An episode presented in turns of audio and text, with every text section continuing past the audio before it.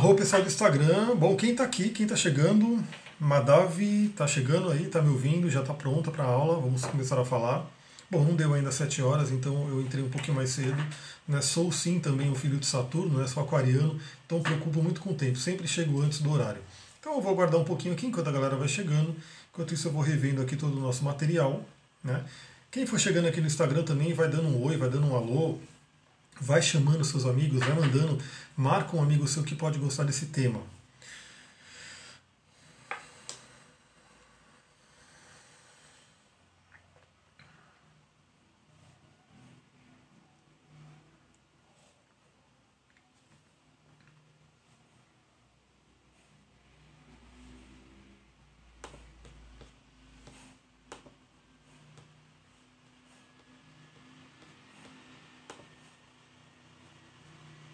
Olá Gisele, boa noite.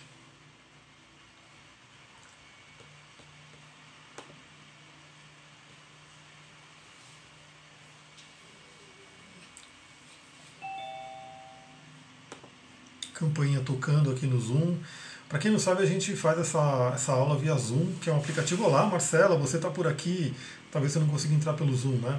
A gente faz essa aula pelo Zoom, que é um aplicativo que praticamente a gente pode fazer uma reunião mesmo, né? Todo mundo pode aparecer, todo mundo pode falar. Então eu vou até mostrar um pouquinho aqui para vocês, para quem quiser aparecer na câmera, o pessoal ainda está chegando, para vocês verem como é que funciona, né? E o interessante dessas aulas é o seguinte, mesmo que você não possa estar aqui agora, né, assistindo a aula online, porque ela é online, é um curso online, só que ele é ao vivo. Ele não é simplesmente uma gravação. Então tem gente que não pode estar aqui nesse momento. Tem gente que, a Marcela vai entrar lá. Tem gente que não pode estar aqui, então assim, ela vai pegar a gravação, porque sempre essa aula a gente grava e depois a pessoa pode assistir. Né? Quem for entrar ali, então, quando a galera for chegando, eu sempre chego mais cedo, 18h59. Quem for chegando aqui no Instagram, vai falando aí se você conhece sobre chakras, né? Se você já trabalha com isso, se você tem noção de como é que funciona, porque hoje a gente vai detalhar bastante isso. Aliás, para quem está aqui no Instagram, eu vou mostrar rapidinho sobre o que a gente vai passar, porque vocês não vão ver os slides, né? Quem vai ver os slides é o pessoal que está no Zoom, mas eu vou aproveitar que não começou a aula e vou mostrar aqui para vocês rapidinho, né? Então essa aqui é a nossa apresentação, o nosso material, então a gente parou aí na parte da clorofila, da pineal, e vamos começar sobre os chakras. Então só para vocês verem, eu vou estar falando sobre tudo isso daqui, vamos entender como é que funciona cada um dos chakras e, né, e detalhando sobre essas energias. E aí aos poucos também eu vou falando, porque na verdade cada chakra tem uns cristais que trabalham, tem uma série de coisas, então a gente vai estar falando sobre tudo isso. Você que está aqui no Instagram, que não vai estar vendo o slide, eu vou estar me baseando nisso daqui. Vamos falar até, provavelmente na aula de hoje a gente vai até a cura vibracional, não sei, vamos ver até onde a gente chega. E aí vai embora, né? Tem um monte de coisas aqui para frente, mas vamos voltar aqui para os chakras, vamos voltar aqui para mim. Estou voltando aqui para mim, colocando o celular na base.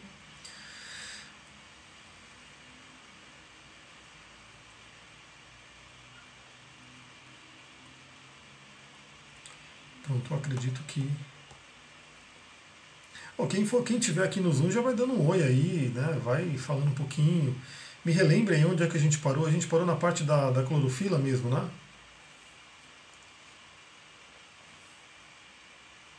Todo mundo de telefone mudo, de áudio mudo, na verdade.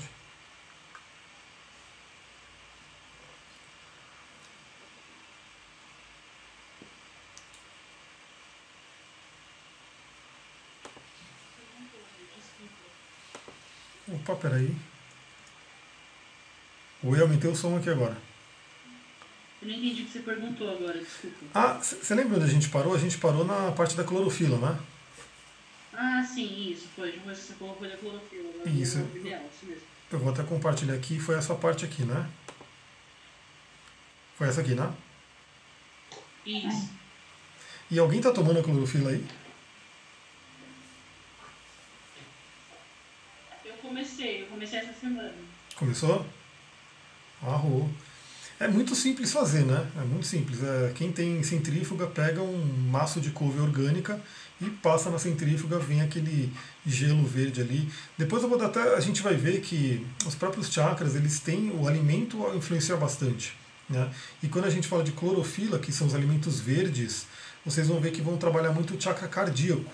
E o chakra cardíaco ele é muito, muito importante, simplesmente porque ele é o chakra do meio, ele equilibra todos eles. Então a gente vai falar bastante sobre isso. Então comer muita coisa verde, folhas verdes escuras, e a própria clorofila aqui vocês vão ver que vai trabalhar, vai equilibrar esse chakra, vai energizar o chakra cardíaco, que é um chakra maravilhoso, a gente tem que trabalhar ele, porque ele inclusive ele é o último chakra, a gente vai ver, dentro dos elementos aqui da Terra. Depois a gente passa para o éter, a gente passa para a quintessência. 19h03, daqui a pouquinho a gente começa. Alguém fez a roda da vida?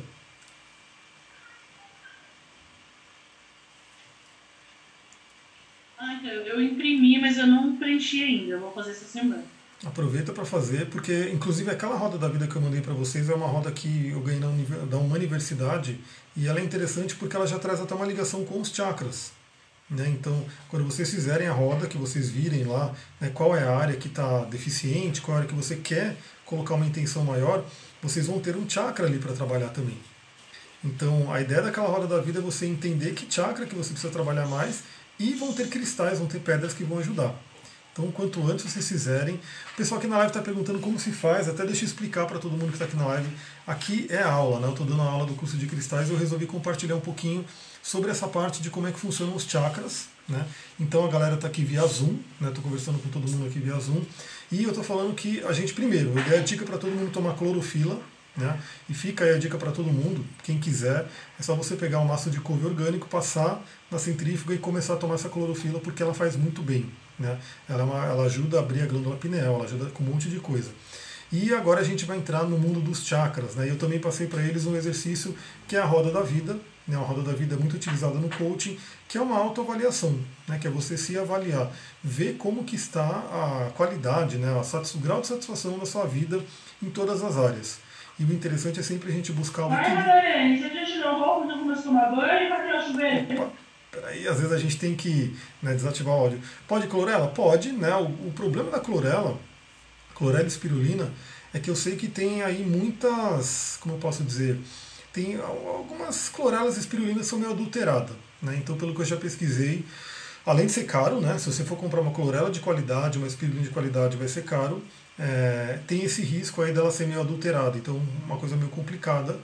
O melhor, dentro desse processo, é você pegar uma couve orgânica e passar ali, porque, na verdade, não é simplesmente para você ter o nutriente da clorela ou da clorofila, é para você abrir a glândula pineal. Galera que está aqui, vocês estão prontas aí para começar? Ou eu aguardo mais um pouquinho? Todo mundo pronta? Eu estava apanhando aqui como que mexia no celular, porque eu tinha entrado no computador, mas aí agora eu aprendi. Ah, tá. Eu só não estou vendo seu vídeo, mas talvez tenha que apertar a câmera aí. Ah, peraí, tem que ligar esse trem. Calma aí que eu vou tentar. Perfeito, estou subindo. Então eu vou começar a gravar. Vou começar a gravar e vamos começar mesmo porque tem bastante coisa aqui pra gente falar. Como eu falei, fazendo janta, eu já estou no meu jejum. Também uma coisa muito interessante é a gente fazer jejuns. Inclusive dentro, tem um monte de coisa aqui. Claro que eu não vou conseguir falar tudo. Eu realmente tenho muitas fontes para estudar os chakras. Mas eu já digo uma coisa, o jejum, ele ativa, quando a gente fala de alimentos para os chakras, então tem alimento que é bom para o Muladhara, tem alimento que é bom para o Svadhisthana e assim por diante. Que alimento que é bom para o Sahasrara? Que alimento que é bom para o chakra coronário? Quem sabe? Quem saberia me dizer, levanta a mão aí. Que alimento que é bom para o chakra coronário, para o Sahasrara? Que o meu está abertão aqui, Tipo, até brilha. Alguém vai dizer, enquanto o pessoal vai dizendo, eu vou colocando aqui para gravar, para não esquecer. Deixa eu ver aqui. Deixa eu interromper esse compartilhamento e gravar.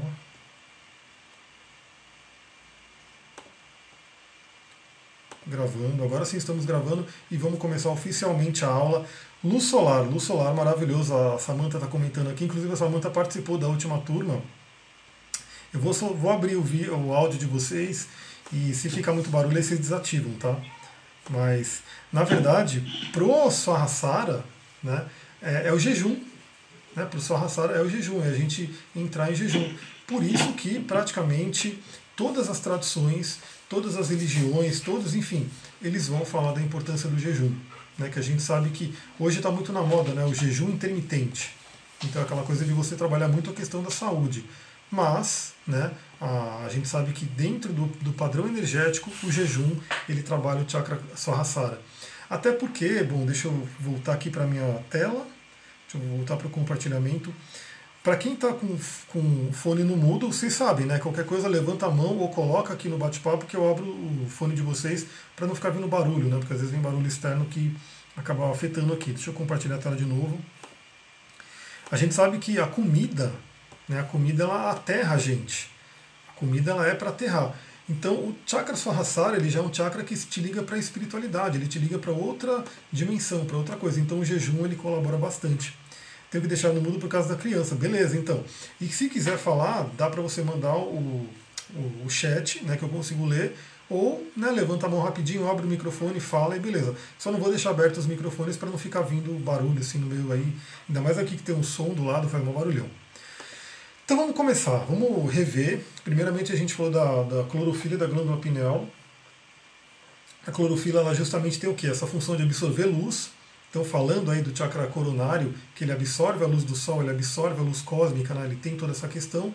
E a molécula de clorofila é muito parecida com a nossa molécula, né, de hemoglobina, que tem a única diferença que é o ferro e o magnésio que tem no centro da molécula.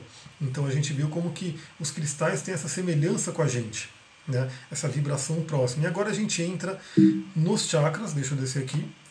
Vocês estão vendo aqui a apresentação? Está bonitinho aqui? Está aparecendo? Mandem um chatzinho aqui para eu ver. A galera do Instagram não vai estar vendo porque é live, mas a galera aqui, eu estou compartilhando a tela. Então, espero que vocês estejam vendo. A gente vai falar sobre chakras. E por que a gente vai falar sobre chakras em um curso de cristais? Né?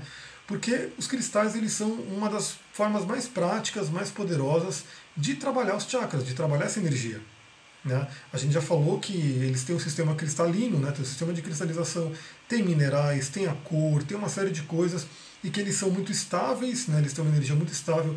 A gente, ser humano, oscila muito a nossa energia.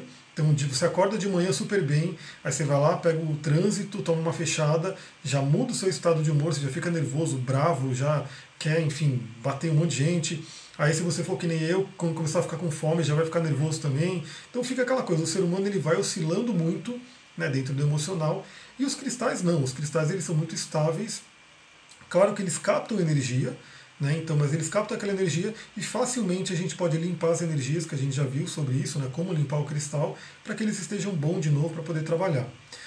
Então os cristais eles ajudam muito a trabalhar a energia dos chakras, e para trabalhar a energia dos chakras é legal a gente conhecer mais profundamente o que são eles, né? E obviamente a gente vai ver que não é só com cristais que a gente trabalha chakra, né? Na verdade, dentro do Tantra, dentro da terapia tântrica, tem várias formas que se trabalha chakras, mas também tem os cristais, porque as gemas elas fazem parte aí da humanidade desde muito tempo atrás, e desde muito tempo elas são utilizadas nesse cunho terapêutico, mágico e assim por diante.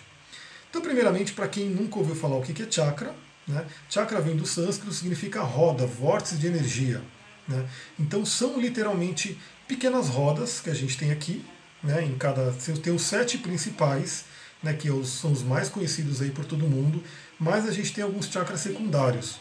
Né? Então, por exemplo, chakra nas mãos, nos pés, na parte do joelho, enfim, a gente tem outros chakras secundários que também são importantes, também trocam com o ambiente, mas esses 7 principais são os mais estudados, mais trabalhados, os que têm uma influência maior. Claro que também a gente está vendo cada vez mais, e isso aqui no curso a gente vai ver, no mundo cristalino, por exemplo, né, nas terapias com cristais, a gente já começa a ver chakras transpessoais, que são chakras que estão em outras dimensões e assim por diante. Eles não são tão falados, né, quanto esses 7 chakras, mas é legal a gente conhecer pelo menos os principais. É muito doido porque, de repente, você vai ver algumas literaturas, tem 22 chakras, tem, enfim, tem um monte de chakra, só que são tudo como se fossem meio que próximos desses chakras que a gente tem aqui, só que em dimensões superiores, em dimensões diferenciadas. Né? Mas o primeiro passo é a gente trabalhar o nosso corpo aqui, manter ele em equilíbrio e poder ter essa ascensão. Bom, o que eles são, né, praticamente? São captadores de energia, né? Então eu sempre falo que eles são realmente a ponte, né, entre os planos sutis e o plano físico aqui material. Então eles são realmente pequenos vórtices de energia que fazem essa ponte. Então eles inclusive estão ligados a glândulas endócrinas, que são importantíssimas. Todo mundo que conhece um pouco de medicina, que conhece um pouco do funcionamento do nosso corpo, sabe a importância das glândulas endócrinas, né? Então tireoide, glândula timo e assim por diante, hipófise e assim vai. Todas elas têm uma ligação com os chakras, que foram bem estudadas agora pela teosofia, né? Não tão mais recentemente, né? Mas eles fizeram toda essa ligação que a gente vai ver aqui, cada chakra estando ligado a órgãos específicos, a determinadas áreas do corpo e a determinadas glândulas endócrinas, ou seja, essas glândulas, elas secretam os hormônios, e esses hormônios, eles têm uma influência enorme no nosso corpo. Então, por exemplo, uma pessoa que sei lá, está em depressão, né? A gente sabe que ela está com falta de serotonina, ela está com falta de dopamina, ela está com falta, enfim. Tem aquela coisa, a gente estava até discutindo aqui em casa esse domingo, né? O que vem antes, né? O que vem antes? Vem a falta de serotonina, depois vem a depressão, ou a depressão causa a falta de serotonina? Ou, de repente, a própria alimentação, né? Que você tem uma alimentação que não é legal, né? Uma alimentação, porque a alimentação ela vai influenciar o quê? O nosso intestino, que é o grande produtor de serotonina. Tudo está interligado, na verdade, né? Quem faz o quê, a gente não tem como saber, né, de uma forma muito, como posso dizer, tão precisa, porque na verdade um influencia o outro. Então, pelo menos pelo que eu vi, meu primo estava falando aqui, que ele estava estudando muito isso, a ciência não sabe dizer exatamente, né, o que vem primeiro, o que vem depois. Mas, holisticamente falando, a gente sabe que os chakras influenciam isso e que os chakras estão ligados com planos espirituais e que eles vão trazendo, né, essa energia para cá.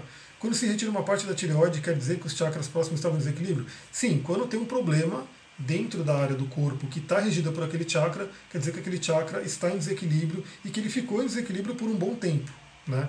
Porque a gente tem isso, né? Eles vão dando sinais. Então a pessoa vai sentindo, né, sutilmente aquela questão do chakra está fraco, né? Ou do chakra está exacerbado, né? E aí, se você não toma uma ação energética para equilibrar, para curar aquele chakra, ele vai trazendo aquela somatização, aquela coisa para o corpo físico e cristaliza, né, no corpo físico uma doença, alguma questão assim. Então, por isso que é interessante essa questão de chakras, porque aqui no curso de cristais a ideia é que vocês façam um trabalho em vocês mesmas, né? Então, todo mundo, de repente, já ouviu falar de ir num terapeuta holístico, de ir num reikiano, em alguém, para poder equilibrar os seus chakras e fazer uma série de coisas de trabalho energético, que é muito legal, porque às vezes, inclusive, é bom que outra pessoa trabalhe na gente, enfim. Mas, se você tiver esse conhecimento que a gente vai conversar hoje, e os cristais, você vai trabalhar isso com você diretamente, né? E diariamente, porque na verdade eu sempre falo que a higiene, como posso dizer, a higiene espiritual, energética, é como a física, né? Então, se você fica acumulando muita coisa, depois fica mais chato de tirar. Então os chakras, eles captam energia cósmica, prana, né? O prana que a gente já falou, que as plantas, por exemplo, captam o prana e armazenam na clorofila, o prana que vem do sol, que é energia vital, que tem sim pessoas que vivem só de prana hoje, né? Então assim, é uma coisa muito louca que a própria ciência não, né, não quer, sei lá, não sei se eles não querem ou não conseguem, mas eles falam que se ficar tanto tempo sem comer, você vai morrer, mas aí tem gente que vai lá e fica tanto tempo sem comer e não morre. E aí, como é que explica, né? Então, assim, isso inclusive vem... Você está falando 4? Ele, o que é 4? Eles dão 4 dias. 4 dias sem comer e beber, você morre. Mas aí você vai lá em Pranaprachá, que é em Minas, né? Onde tem a probabilidade de você estar 21 dias sem comer, né? E você vive. Né? São 7 dias sem beber e sem comer, e tá tudo bem, nunca ninguém passou mal, nunca ninguém é funcionado, certo? E é inexplicável pela ciência. Exatamente. Então, assim, por quê? Por que as pessoas vivem? Porque elas conseguem absorver o prana, que é uma energia vital, é uma energia sutil. Então, enquanto a gente está muito preso aqui à matéria, muito preso à parte mais material e física, a gente depende muito da comida, né? E, inclusive, em qualquer livro de yoga, qualquer ensinamento de yoga, vocês vão ver que eles falam, o ocidental come demais. Né, come muito, por isso que a gente sempre está lutando com a balança, sempre está um pouco acima do peso e assim por diante, porque eles falam, o ocidental deveria comer pelo menos metade do que ele come, porque ele come demais, né, porque ele busca só a energia no quê? No alimento físico. Então, dentro do yoga tem os pranayamas, né, que os pranayamas Você busca trazer a energia do prana. Dentro do taoísmo, né, tem a parte do Qigong, que você vai pegando a energia do universo. Então, assim, são trabalhos que você não depende só da energia física do alimento para você poder sobreviver.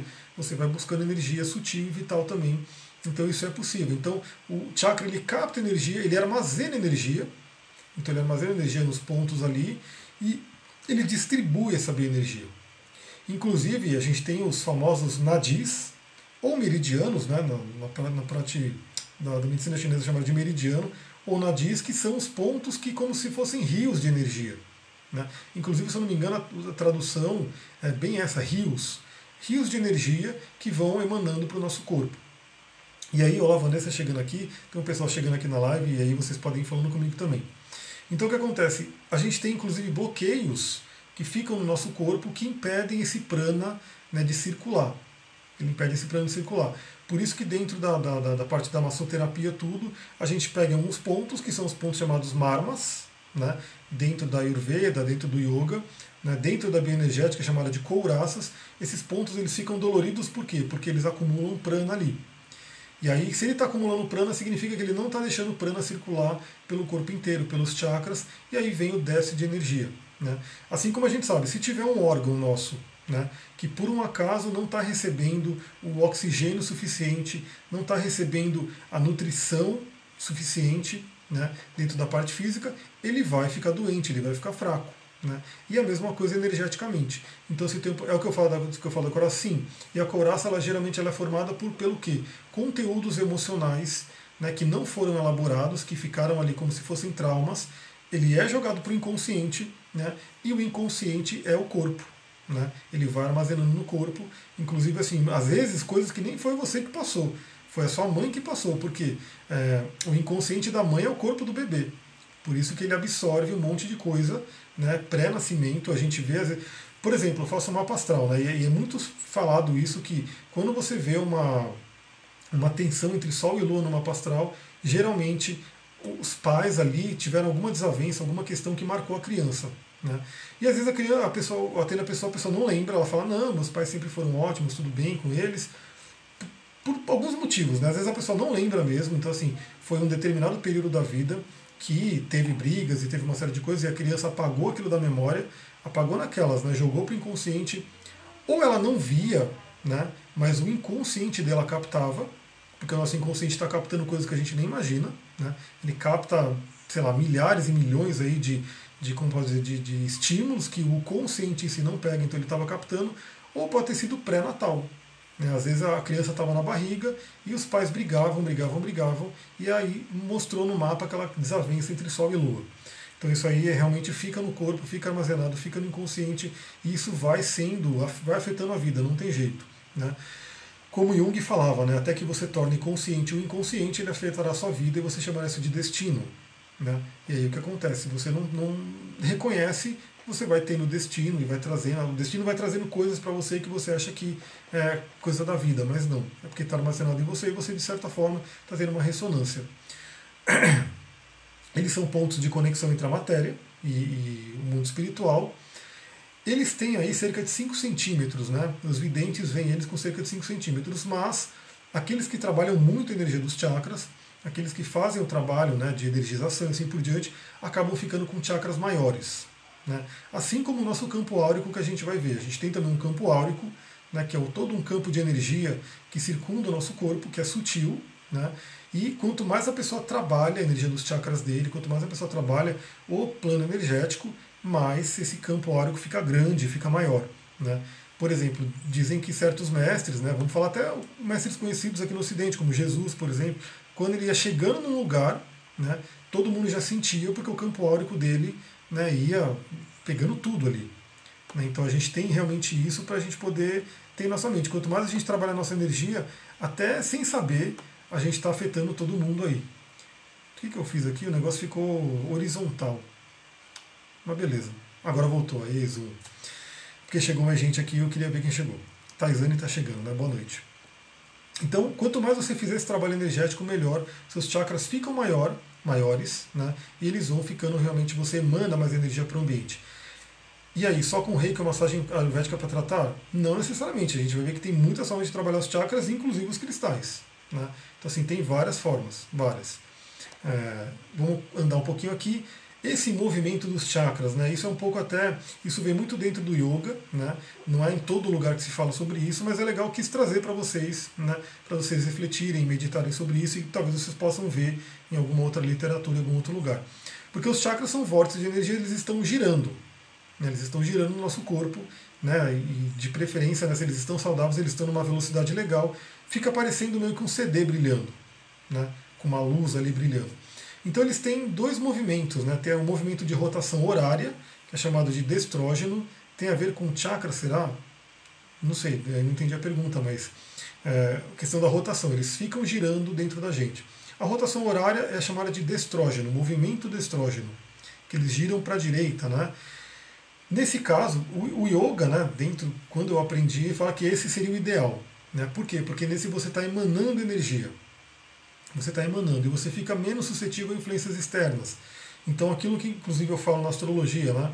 Quando você tem um ascendente com um signo de água, quando você tem uma lua no ascendente, um Netuno, quando você tem muito elemento água, por exemplo, a tendência é o quê? É você absorver coisas do ambiente. Então você chega num local, né? Se aquele local está com uma energia densa, você já sente aquilo no seu corpo, já vem para o seu campo de energia, você já sai meio mal, ou aquela pessoa que veio falar com você. Enfim, isso seria o quê? A rotação anti-horária ou sinestrógeno. A pessoa está com os chakras girando, né, para a esquerda e ela capta mais energias. Então, dentro da rotação horária, você emana energia para fora. Então, você está mais doando, você está mais mandando energia para o ambiente, você fica menos suscetível às influências externas. Você não carrega tanto miasmas, que é aquilo que eu falei.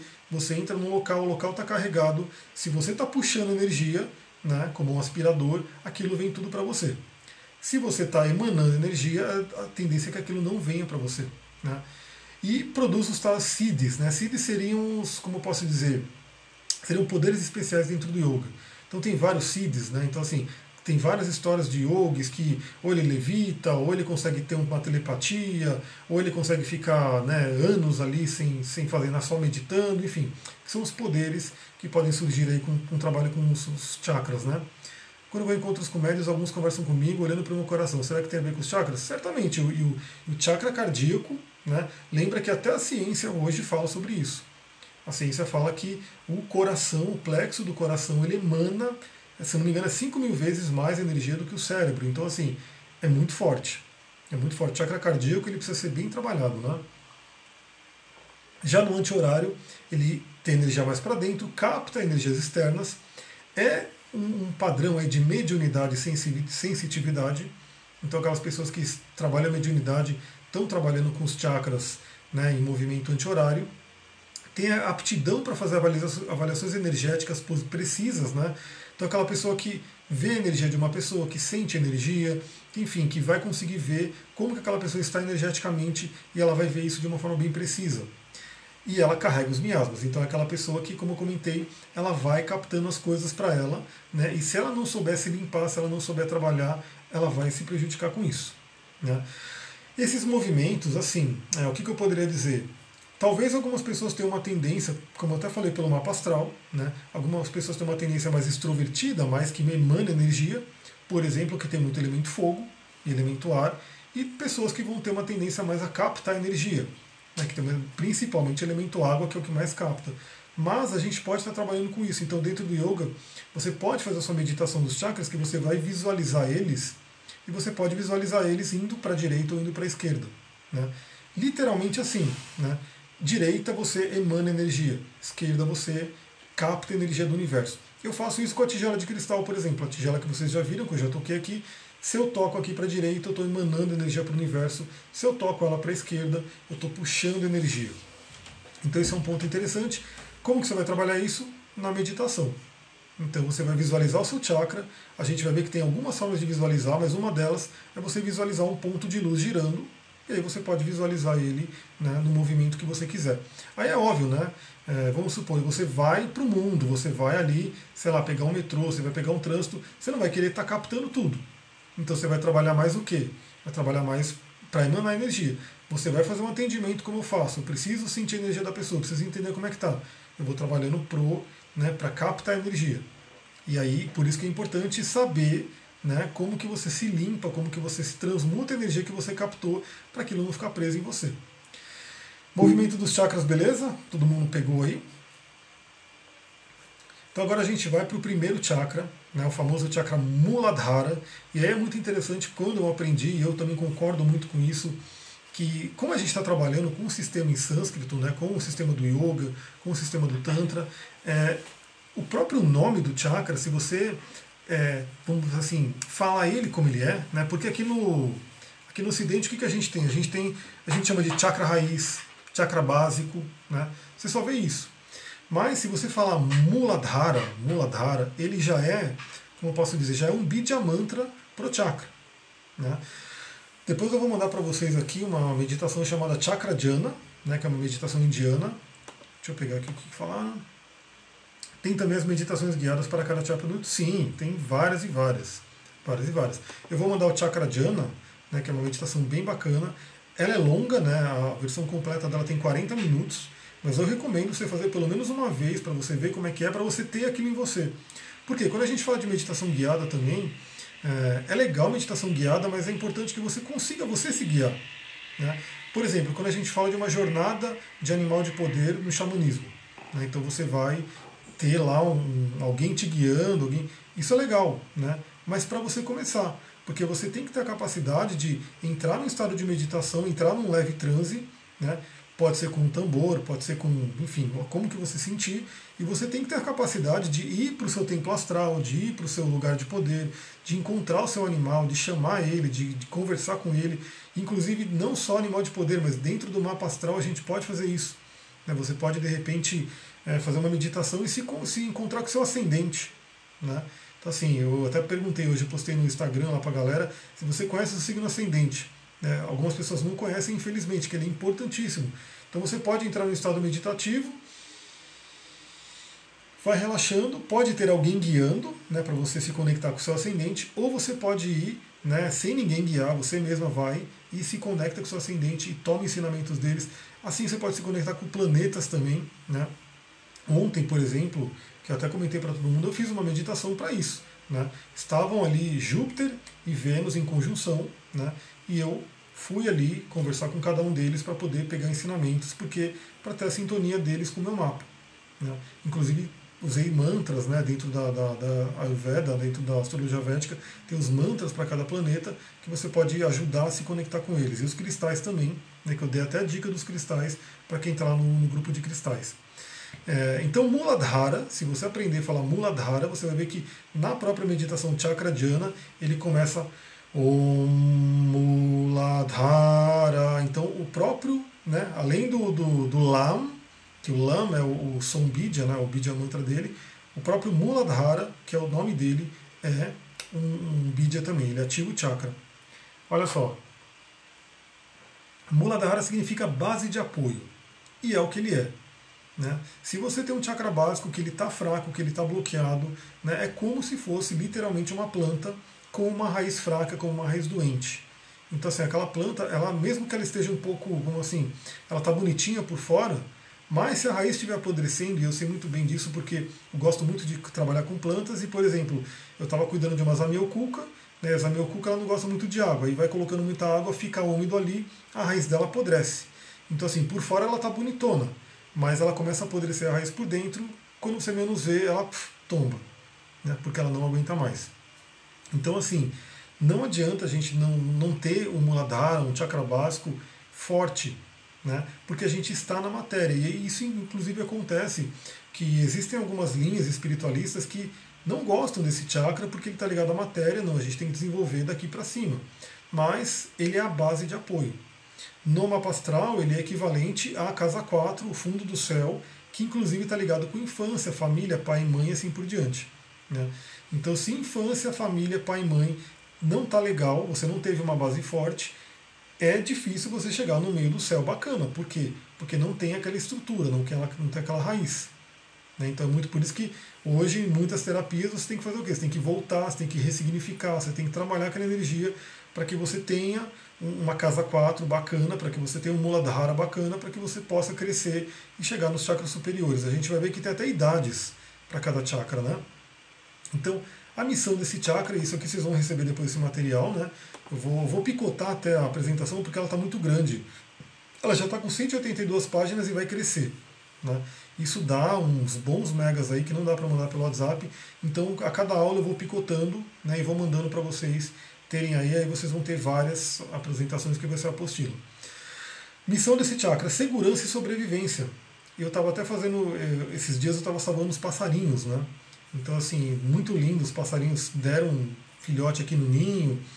E aí que ficam os traumas da infância? Também, né? Também.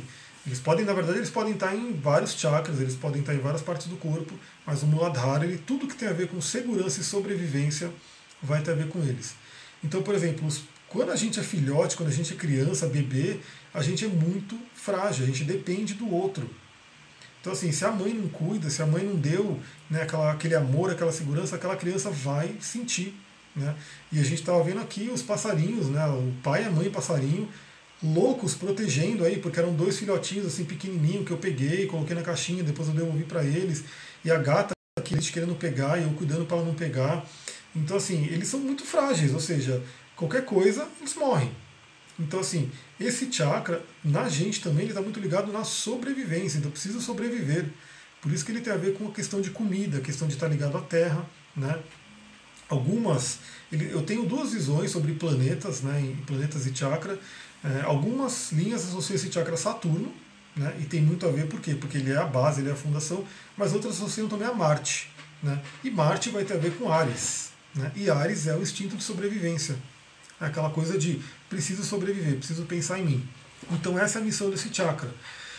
Atributos dele, pé no chão, né, então assim, uma das formas de trabalhar esse chakra é literalmente você descalça, né, vai para um gramado, vai para uma terra, põe o pé no chão, sente a conexão com a terra. A gente tem também pontos, chakras ali nos pés, né, que captam os íons da terra, que captam toda essa energia para você receber.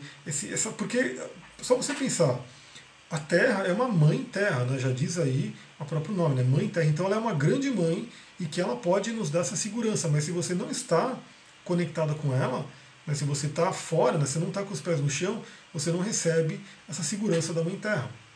Então é muito interessante pensar nisso. O quanto você tem se conectado com a Mãe Terra, pisado no chão, sentindo a energia dela, ido para a natureza, né, saído um pouco desses chãos, todos, como pode dizer, meio artificial, né, sentido uma terra, estando no mato, né, estando num lugar assim, para você poder ter os pés no chão. E obviamente a gente sabe que cristais também ajudam muito nisso, né, cristais de aterramento. Por exemplo, esses dois aqui que são muito bacanas, que é a minha dupla de hematita grandona, só o peso delas, né, já faz a gente ir para a Terra, literalmente. E elas são ligadas com o chakra estrela da Terra também, além do chakra básico e do cardíaco. Então, ela te puxa realmente para a Terra para que você fique na matéria, né? Para você poder realmente estar aqui no plano físico, na realidade. Esse tem outro atributo que é merecer existir, né? Então, será que você sente, será que o seu inconsciente sente que você merece estar aqui nesse plano? Que você merece existir? Né? Ele traz também muito energia física e vitalidade. Então um chakra básico fraco, um chakra básico que está com problemas, vai faltar energia, vai faltar vitalidade, porque ele é como aquela raiz que puxa a nutrição da terra, que puxa a nutrição aqui da mãe terra. E é a ligação com o mundo material.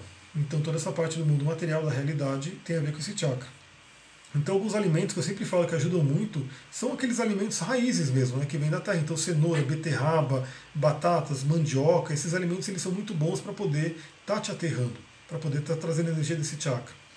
A glândula, né, aqui, como eu falei, eu busco de várias fontes, eu vou meditando sobre elas, então vocês vão ver que algumas fontes elas falam alguma coisa diferente. Então algumas literaturas vão colocar como suprarrenais, as glândulas suprarrenais, e outras vão colocar como as gônadas, ou glândulas sexuais.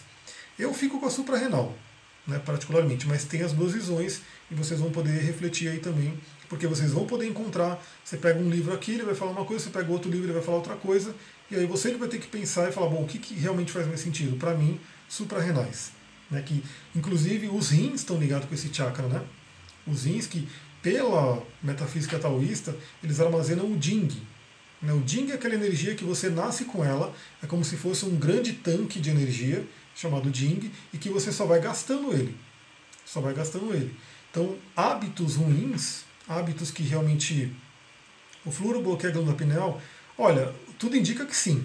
Né? Algumas pessoas falam que não, mas no geral o que eu entendo que sim. Né? Então é interessante a gente buscar não usar pasta com flúor, não questão da água, né? Filtrar bem, enfim, não é legal. Né? Então assim, inclusive cientificamente eu já vi artigos da USP falando que sim, eles afetam a tireoide, o flúor afeta a tireoide. Se afeta a tireoide, por que que não pode afetar a pineal? Né? É que claro que eles não vão querer divulgar isso loucamente, vão chamar de teoria da conspiração, mas eu diria que sim. Né? Até porque é aquela questão do exagero, né? É muito exagerado as coisas. Então, glândulas suprarrenais, né, para trazer justamente essa questão de a gente ter essa energia, essa vitalidade, o Jing que vem, né, que a gente nasce com ele, e se você não tem bons hábitos, né, se você não dorme direito, se você não come direito, se você gasta sua energia sexual, porque o Jing está totalmente ligado a isso, né, por isso que, como que você pode até recompor o Jing, né, segundo é só com a alquimia sexual taoísta, para poder elevar a energia desse Jing. Senão você está gastando. É como se fosse um tanque que vai baixando, e aí chega uma hora que você é aquela pessoa que, sei lá, tem 30 anos e parece que tem 60, né, porque a energia dela foi toda embora. Então tem muito a ver com isso. O sentido, aí vocês vão ver que cada chakra está ligado a um sentido também.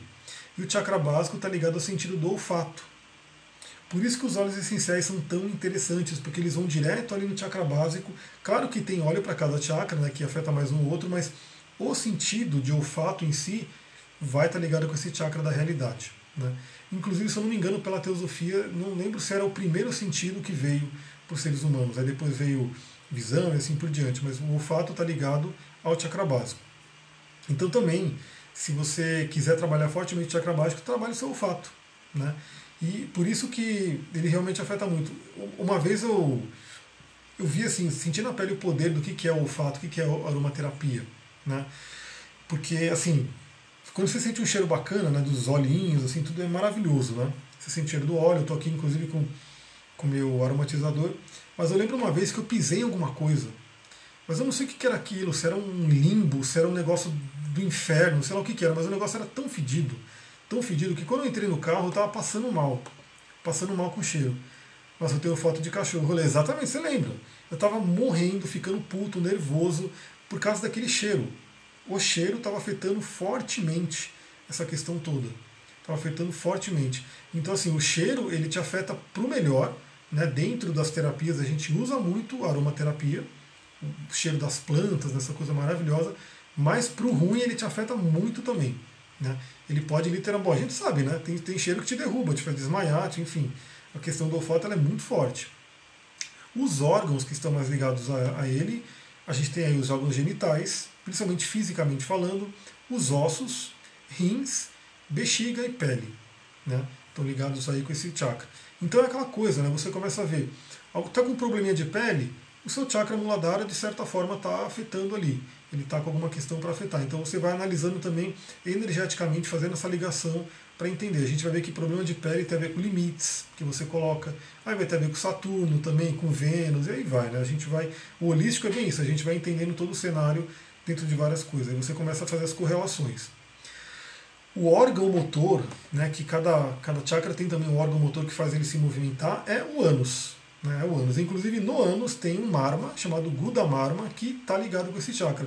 Eu não coloquei aqui, depois eu posso até colocar, mas também a gente tem 108 marmas no corpo, pontos de marma, e cada chakra tem um marma também, né, um marma específico para ele. Então o órgão motor aqui é o ânus, que é importantíssimo, né, que inclusive a gente tem vários pranas no corpo, aqui eu não vou detalhar tanto porque aí foge até do mundo dos cristais, mas a gente tem um prana chamado Apana, que é aquele que manda as coisas para baixo, que é o excretor. Então, até fica aí para vocês, depois se vocês quiserem me mandar no WhatsApp lá, se vocês vão no banheiro todo dia, vocês vão fazer o número 2 todo dia, circula aí a energia, porque se você é uma pessoa que não vai todo dia no banheiro, tem algo muito errado. Tem algo muito errado, e aí realmente o negócio vai ficar ruim, porque você está acumulando coisas que não deveriam estar aí. O Apana não está funcionando. O Apana é para empurrar para baixo, para excretar aquilo que não serve mais. Aí a gente vem com a energia do escorpião, enfim, com uma série de outras coisas também para trabalhar. Mas o órgão motor é o ânus, a cor é o vermelho. Aí a gente vai ver dias sem ir no banheiro, meu Deus do céu. Né? Tem que realmente entender o que é isso, tem que fazer esse trabalho para poder a energia fluir. A cor é o vermelho. Também eu vou dizer que você pode pegar alguns outros textos, algumas coisas que vai dar umas cores um pouco diferentes, mas a que a gente utiliza dentro da litoterapia, dentro de todos os sistemas, tudo que você for pesquisar hoje aqui no Ocidente, vai remeter a essas cores. Mas pode ter, por exemplo, no Tibete, se não me engano, são outras cores. No Tibete são 5 chakras, né? Eles trabalham um pouco diferente. Então são linhas que você tem que escolher. Assim como a astrologia, tem a astrologia védica, tem a astrologia chinesa, que é o Bazi, tem a astrologia ocidental. Então assim, você escolhe aquele sistema que mais ressoa com você e trabalha com ele, e todos eles vão funcionar. Com certeza, quando não vai todo dia, cada 2 dias há problema. O ideal é você, na verdade o ideal é ser que nem os passarinhos. Eu vi passarinho hoje, né? Ele comeu uma coisa aqui e já cagou, tipo assim, é assim. Porque não é para ficar aqui fermentando dentro do nosso corpo, né? É, também não é assim, mas geralmente é assim, você come uma refeição pelo menos 1 a 2 vezes por dia, é legal ir, né? Inclusive no yoga tem o Nauli Kriya, né, que o Nauli Kriya você faz todo um movimento aqui para massagear os órgãos internamente para fazer aquilo fluir embora, né, porque realmente não é legal. Tem inúmeros nomes, né, cadavérica, muscaria, que são todos, se não me engano, são centenas de compostos químicos que ficam ali nas fezes e que se você não elimina ela, ele vai voltar para a corrente sanguínea e vai dar ruim, né? O som, o bija mantra, né, desse chakra é Lam. Então quando você for meditar, você tem várias, como eu falei, tem várias formas de trabalhar a energia dos chakras, você pode ficar Lam, e aí vai, né? Aí cada meditação vai ter energia, mas esse é o som, bija, semente, que vai ativar esses chakras. Claro que a gente vai ver que eles têm pétalas, né? Então, por exemplo, o primeiro chakra ele tem 4 pétalas, porque os chakras eles são realmente associados às flores. Então, não sei se vocês gostam de flores, eu amo flores, né? Cada uma é uma magia incrível e não é à toa, né? Os nossos chakras são, né, equivalentes aí a flores e eles têm pétalas. Então, o primeiro chakra tem 4 pétalas. Vocês vão ver até pelo yantra dele, que ele tem esse formatinho ali de 4 pétalas. E, na verdade, cada pétala tem também um bija mantra, né? Mas aí é muito do detalhe, né, de você fazer cada uma das pétalas. Mas tem ordens esotéricas que vão trabalhar isso, tem ordens do yoga que vão trabalhar isso. Então, no geral, né, a energia dele você trabalha com o Lam. O animal, isso é interessante. Tem alguns animais ligados a cada chakra, mas tem um animal específico que está naquele yantra dele. E o animal do primeiro chakra do Muladhara é o elefante, que é chamado em sânscrito de Airavata. Eu vou mostrar para vocês aqui. Isso aqui eu vou te falar, não encontrei na internet, busquei, não encontrei imagens bacanas, né? Porque isso aqui são os yantras. Yantras são símbolos, né, dentro do Tantra, e você medita nos símbolos também. Então isso aqui, por exemplo, é o yantra do Muladhara Chakra. Tem uma série de simbolismo, tem uma divindade, tem uma Shakti, tem um animal, aqui vocês estão vendo o elefante, né, que é o Airavata aqui, e esse elefante já mostra tudo, né? Porque o elefante é um animal fortíssimo, é aquele que remove obstáculos, né? Então você pode também, de repente, meditar sobre o elefante, trazer essa energia, porque vai estar trabalhando no Muladhara. Vou mostrar aqui de novo. Está aqui, ó. Esse aqui é o elefantão que tem aqui, né? E a divindade, a Shakti e assim por diante. Tem formas de meditar. Então, por exemplo, se você quiser fazer uma meditação, né, de mantra, você vai usar o Lam, mas você pode meditar com yantras. O yantra você pode visualizar, né, o chakra como uma luz vermelha brilhante, né, na base da coluna, ou você pode botar esse yantra e ficar visualizando ele. Tem outro yantra também mais simples, ele está aqui na apresentação também, mas na Bíblia dos Cristais tem um desenho bem bacana, que, como eu falei, não achei tão legal na internet. Eu vou ver o que eu vou fazer para compartilhar com vocês, talvez eu tire foto aqui, não sei. Yantra do Muladhara. Então vocês veem aqui que tem um elefante, tem todos os símbolos. Cada símbolo desse, ele tem um significado. Tem um significado. Então você pode também ficar olhando para esse yantra, que ele vai estar ativando o Muladhara Chakra. Tem outros yantras também. Yantras são símbolos, geometria sagrada, que você fica meditando, olhando para ele através de algo chamado Trataka, que você concentra o olho, e a gente vai ver que o olho tem toda a ligação com os sentidos e que vai para dentro da gente. Tem mais para falar do Muladhara. Eu estou até achando que eu não vou conseguir falar sobre todos os chakras hoje, hein? Nossa, tem tanta coisa. Localização física do chakra. Embora o chakra seja energético, tem um ponto físico no corpo que é onde ele está ali aproximado. E ele é entre o ânus e os genitais. E ele abre-se para baixo. Então sempre que você vê fotos de chakras, você vê um ser humano, uma pessoa, os chakras indo para frente e para trás, então aqui, né? E o Sahasrara vai para cima e o Muladhara vai para baixo. Literalmente isso, o Muladhara ele capta energia que vem da Terra e o Sahasrara capta energia que vem do céu. Você não tem... então, eu tô achando que não, porque o Muladhara ainda, ixi. Mas enfim, tamo aí, se passar um pouquinho a gente passa. Então a localização física fica ali. O que significa também? Quando você for colocar um cristal para o Muladhara Chakra, você vai colocar próximo dessa região, né, porque ele vai estar ativando mais fortemente o campo dele ali.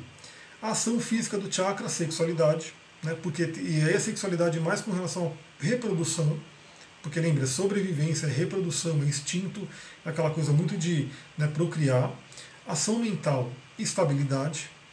Ação emocional, sensualidade, que na verdade é a questão dos sentidos, né, de tocar, de sentir as coisas, que sentir o mundo material, né, tem muito a ver, porque esse chakra é um chakra do elemento terra, né, então, por exemplo, signos de terra vão ter a ver com ele. Então, terra é o quê? É pegar, é estar aqui na matéria, né, você pega, você sente, porque é a parte sensual. Ação espiritual, segurança, né, precisa ser, então, é aquela coisa. Algumas pessoas colocam saludos desde México, arro, um pouco difícil o português, eu falo um pouquinho rápido, vou até tentar falar um pouquinho mais baixo. Eu falo muito rápido, galera, me responde aí, porque eu sou muito visual, então diz que o visual fala rápido. Segurança. O pessoal fala, por exemplo, que dinheiro, prosperidade não tem a ver com espiritualidade. Como não? Como que alguém que está devendo, que está fudido, que não consegue comer, como que essa pessoa vai pensar na espiritualidade? É só pensar na própria pirâmide de Maslow, né? Porque Maslow teve aquela pirâmide que ele fez que necessidades básicas, Muladhara. Então se você não tem a segurança, né, do dinheiro, de uma moradia, de poder ter comida, alimentação, como é que você vai pensar em algo superior, né? Então muitas espiritualidades reconhecem isso, né, e falam, não, você tem que ganhar dinheiro, você tem que estar bem na matéria, para você poder ir para outros planos. Então essa aqui é uma ação espiritual dele, segurança, e tem a ver muito com essa questão de você se sentir segura nesse plano físico. E aí tem a questão das idades, porque é isso, né? Tudo é cíclico, né, dentro da nossa vida, a astrologia mostra muito isso, o xamanismo mostra muito isso, e os chakras também. Então dos 0 aos 7 anos, a gente está vivendo realidades do Muladhara. É como se ele estivesse mais ativo, como se ele estivesse mais forte, mais presente dentro dessa idade. E depois de 50 a 56 anos. Então, olha, a gente sabe pela linguagem do corpo que, e até pela própria espiritualidade no geral, uma criança de 0 a 7 anos, ela está muito, muito ligada à mãe. Então, o que acontece à mãe reverbera na criança. Então, é sempre assim, você está com alguma doença, a criança de 5 anos está com uma doença, o que está acontecendo com a mãe? Porque elas têm uma ligação muito forte, como se não tivesse cortado o cordão energético ainda. Então, 0 a 7 anos está vibrando nesse chakra, o elemental terra, como eu falei. Agora, alguns sinais, né, quando esse chakra está saudável. Então, você tem o instinto de sobrevivência, você consegue lidar aqui na matéria, comer, fazer as coisas, buscar o seu dinheiro, buscar viver aqui. Você tem esse instinto, né, para viver. Solidez, porque lembra, o chakra do elemento terra, né, você está presente, está sólida aqui. Autoconfiança, materialidade, ou seja, lida bem com a matéria, não tem problemas com a matéria, lida com isso. Boa comunicação, relação sadia com a matéria, como eu falei. Então, assim, você realmente não tem aquela questão de, ah, não, mas o dinheiro é sujo, o mundo material não serve, e assim por diante. Esse meu chakra está desconectado. Então, enquanto eu não posso usar muito pedra vermelha, né, posso usar mais as pretas, você está precisando usar pedra vermelha. Vermelha e laranja, como eu falei, né? Laranja traz essa energia também de você se movimentar e assim por diante. Capacidade de transcender limites, porque também lembra, né, ele tem aquela questão do elefante, né, o elefante, tipo, ele sai derrubando tudo, ele não tem obstáculo para o elefante. O elefante é um animal muito forte, na Índia eles sabem disso, né? E sinais de desequilíbrio, medo, a pessoa está com medo, aquela coisa, está com medo, está desconectada, né? Então o medo, ele é um grande, na minha ficha de avaliação, quando a pessoa marca medo, né, Muladhara não está legal. Ganância, porque também tem aquela questão, os chakras eles podem estar exacerbados, no negativo também, tá aquela pessoa que só quer ganância, vícios, questões financeiras, né, acúmulo e apego, dúvidas de profissão, ou seja, porque a profissão nos mantém aqui no plano físico, a gente tem que contribuir, tem a ver com ele, distúrbios alimentares, né, Então a gata querendo brincar com a ametista, maravilhoso, os gatos gostam, os animais gostam também dos cristais, eles sentem as energias. Inclusive nos passarinhos, eu até postei aqui no Instagram, que eram dois bebês que eu peguei eles dormiram comigo aqui à noite, e eu coloquei cristais com ele e eles dormiram no meio dos cristais. Tinha uma caixinha enorme, né, para eles, e eles dormiram no meio dos cristais, porque eles queriam ficar lá, eles sentiam energia também, né? Distúrbios alimentares, que infelizmente é muito comum, né? Então tem a ver com o primeiro chakra, Muladhara. Inércia, posse, apego, rigidez, cobiça, avidez, bloqueio na comunicação, tendência a ser manipulado, aquela pessoa que é muito manipulada, tem problema com Muladhara, dificuldade de dar e receber, as trocas. Então toda pessoa que não dá, que ela é segura, e toda aquela pessoa que não quer receber, está fora, está desconectada com a realidade do mundo, né, que é esse fluxo de dar e receber, essa energia. Então tem que trabalhar o Muladhara. E a gente vai ver que tem várias pedrinhas que ajudam nisso, né? A gente vai conhecer cada uma delas. Deixa eu ver se eu estou com uma aqui, por exemplo, a turmalina negra, né? Que ela ajuda a trazer essa conexão. E aí, obviamente, né? Como a gente está num curso de cristais, a gente vai detalhando o que cada pedra faz para você poder escolher, de repente, pô, tem várias pedras para o Muladhara, né? Várias pedras para o chakra básico, você vai escolher aquela que, de repente, tem mais a ver com o que você quer trabalhar no momento. Dar e receber e comunicação, tá ok. Geralmente assim, tem pessoa que está realmente ferrada dos chakras, então vai ter vários desequilíbrios, e a maioria das pessoas vai ter um ou outro que vai estar pegando ali, né? Então lembra, a gente está sempre se desequilibrando e tem que estar buscando equilíbrio. Então sempre pode vir um medinho, pode vir alguma coisa, e aí você, se você ficar de olho, você vai trabalhando para que aquilo realmente não te pegue, né, no sentido de você ir piorando. Mas é só uma pessoa que está iluminada, que está totalmente com os chakras, né, incríveis, maravilhosos. A gente sempre vai ter uma coisinha ou outra, mas claro que tem aquelas pessoas que estão realmente com um chakra bem, bem chateado, vamos dizer assim, e ela precisa de uma atenção maior. Falamos só do primeiro, vamos para o segundo, né? O segundo chakra, Svadhisthana, né? Então dentro do sânscrito, das palavras, né, de poder, Svadhisthana, que é o domicílio do eu, né? E é conhecido aqui no Ocidente como chakra sexual, né? Inclusive eu mostrei aqui para vocês a forma compulsiva, com certeza, porque tudo que é desequilíbrio alimentar vai ter a ver com esse chakra. Eu comentei inclusive que tem uma diferençazinha, né? Porque o pessoal da teosofia chama de chakra do baço, por isso que eles chamam de esplênico, mas eles falam que não é o mesmo chakra, né? Isso eu não sabia, isso eu nunca vi ninguém falar. E olha que eu já fiz vários cursos de chakras, enfim, vários, e eu só fui saber nesse livro que tem essa diferença, que para eles o chakra esplênico que vocês veem por aí não seria o Svadhisthana. Eu até comentei que ele coloca no livro que no yoga, no tantra, eles falam do Svadhisthana, mas que a teosofia não recomendaria mexer com esse chakra, e esse chakra tem tudo a ver com sexualidade, como a gente vai ver. Então a missão dele é sentimentos e criatividade. Então assim, ele está muito ligado com essa questão do relacionamento. Ele é uma sexualidade, mas não só para procriar, né? Já é uma coisa um pouco mais além. Os atributos dele: expressar sentimentos, solidariedade, prazeres, relacionamento, sexualidade. Tem tudo a ver com ele aqui. A glândula, né, tem os ovários e testículos e suprarrenais. Como eu falei, cada literatura vai falar uma coisa. Eu considero aqui, o que eu considero, vocês vão ver que vai estar primeiro, né? Ovários e testículos, porque ele tem muito a ver com essa parte da sexualidade. Depois vem as suprarrenais, então que seria uma segunda glândula que poderia estar associada a ele. A gente tem que lembrar também que eles são muito próximos, né? E são muito próximos em várias coisas. Então tem essa misturinha mesmo, assim como o Ajna Chakra e o Sahasrara também são muito próximos, e eles acabam pegando coisas parecidas, né? Sentido dele: paladar e língua. Olha como a língua está ligada com a sexualidade. A língua é um puta órgão sexual, e acho que todo mundo sabe disso, né? Uma conexão muito forte. Tem ligações com os chakras da língua, tem uma reflexologia com a língua, então tem tudo a ver aqui, né? O paladar tem tudo a ver com isso. E até também a gente sabe que muitas pessoas não têm prazeres na vida, que tem a ver com esse chakra, e descontam na comida. Então, quer sentir um chocolatinho, quer um doce, quer um açúcar, quer não sei o quê. Por quê? Porque está faltando um prazer verdadeiro, e ela quer, no paladar dela, né, substituir. Então assim, não estou feliz, eu não estou feliz na vida, então eu vou comer um chocolatinho aqui, que vai estar aquele gosto gostoso, e vai estar meio que substituindo aquele prazer que eu poderia ter, que não necessariamente é aquilo. Então também esse chakra pode ter uma ligação aí com questões alimentares, né? Principalmente aquelas questões de coisas gostosas, né? Então, doce, chocolate, aquela pessoa que precisa disso, né? Vocês veem aí que pela parte da menstruação, e galera, do Instagram tá acabando, chegamos só no segundo chakra, mas a gente continua aqui no Zoom. Então assim, tem aquela questão da menstruação, né? Da mulher quando tá de TPM, coisa do tipo, quer comer chocolate, quer comer as coisas, que vai estar ligado com esse chakra também.